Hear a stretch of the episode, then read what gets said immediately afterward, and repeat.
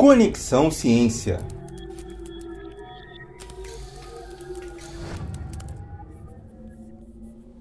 Giovana Benvides vem estudando detalhes sobre os problemas que levam à infecção pela hanseníase. A capacidade de se defender do nosso organismo ou a nossa genética podem nos colocar em risco? Responde pra gente, Giovana Benvides. Existem diversas formas clínicas da hanseníase, que é como essa doença se desenvolve no indivíduo, o que ela causa. Não é igual para todo mundo.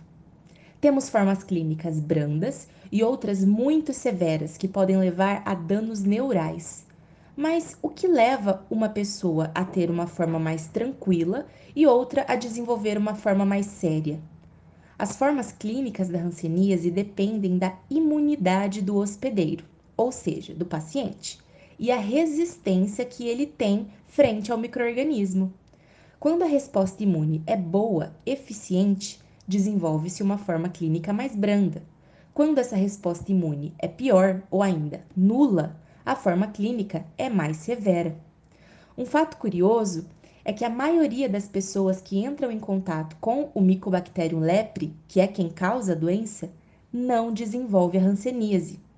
Isso fez muitos pesquisadores pensarem que a genética de cada um poderia estar influenciando no desfecho da patologia.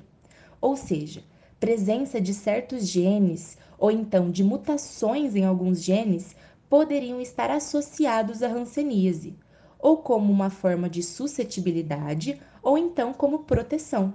E é exatamente isso que eu estudo no laboratório. Mas isso eu conto para vocês no episódio que vem. Conexão Ciência. Produção do programa de pós-graduação em Biociências e Fisiopatologia da UEM. Realização Pró-Reitoria de Extensão e Cultura e SETE Paraná.